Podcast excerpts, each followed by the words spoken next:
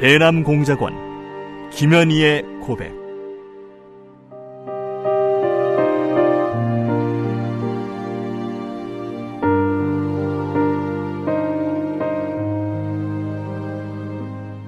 나는 김정일의 친필 지시로 1988년 남조선에서 열리는 서울 올림픽을 파괴할 때 대한 공작 임무를 받고 100여 명의 남조선 노동자들이 탔던 비행기를 공중에서 폭파시켰다.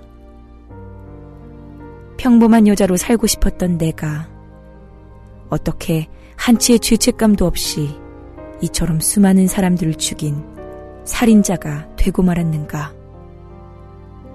조국을 위해 한 목숨 바친다는 명분 아래 이 엄청난 죄악을 저지른 나를 용서할 수가 없다.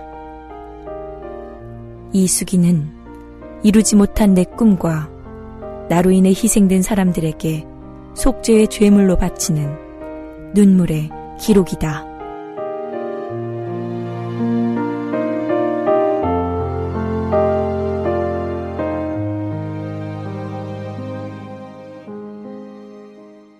공작원 초대소 37번째 김승일과 다녀온 해외여행 실습 결과에 대한 총화 보고서를 작성했다. 내 경우 사상이 해이해졌다고 할 수는 없었지만 첫 해외여행의 감명이 쉽게 가시질 않았다.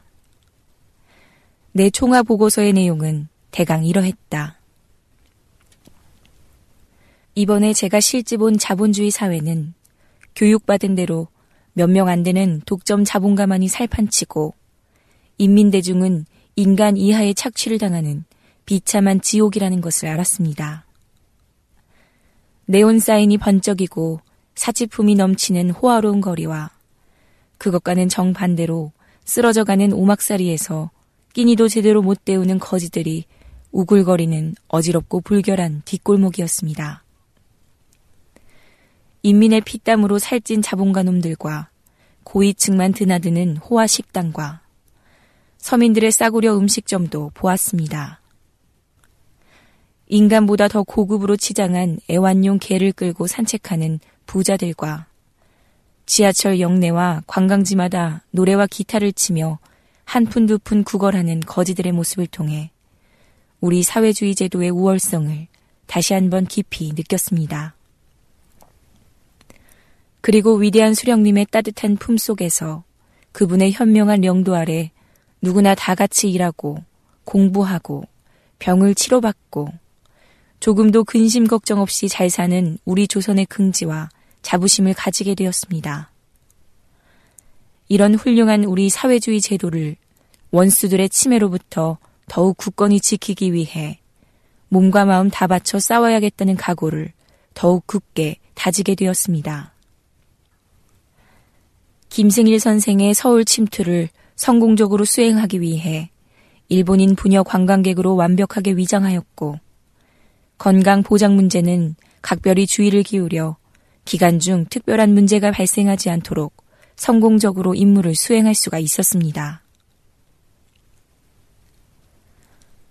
총알을 쓰면서 아름답던 거리거리의 모습이 나도 모르는 새 눈앞에 아른거리는 것을 떨쳐버리는 데는 시간이 걸렸다.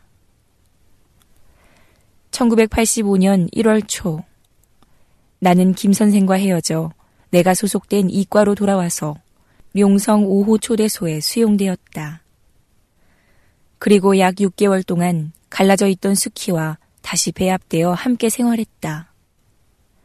수키는 그동안 중국어를 배우면서 계속 초대소에 수용되어 있었던 것 같았다.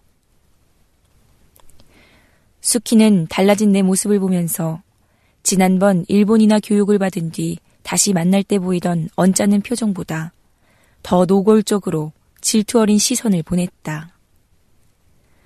일본어 교육을 받고 올 때는 내 화장이 좀 진해졌을 뿐이었는데 이번에는 십자가 목걸이를 하고 금반지도 꼈으며 옷도 외제 옷으로 세련되게 입었으니 수키도 내가 그동안 해외 여행을 한 사실을 눈치챘던 모양이다.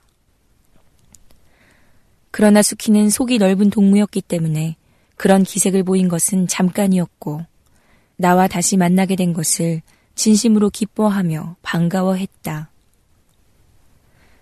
나는 수키에게 미안한 마음도 들고 그의 자존심을 상하게 할까봐 해외여행에 대해 될수록 이야기를 꺼내지 않았다. 또 부가장에 입조심하라는 당부도 있었기 때문이었다. 우리는 이곳에서 과거 중국 동북지방 할빈에 살다 온 표시성을 가진 60대 교포로부터 중국어 학습을 받았다. 표 선생은 키가 크고 몸집도 좋았으며 눈이 작아서 누가 봐도 중국 사람 티가 났다.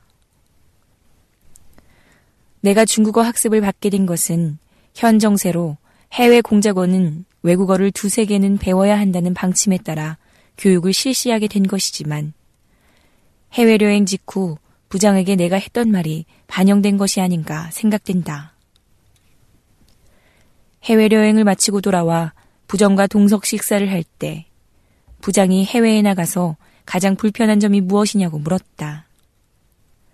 그때 나는 이러만으로는 말이 통하지 않아 다른 외국어도 배워야겠다고 대답한 적이 있었다.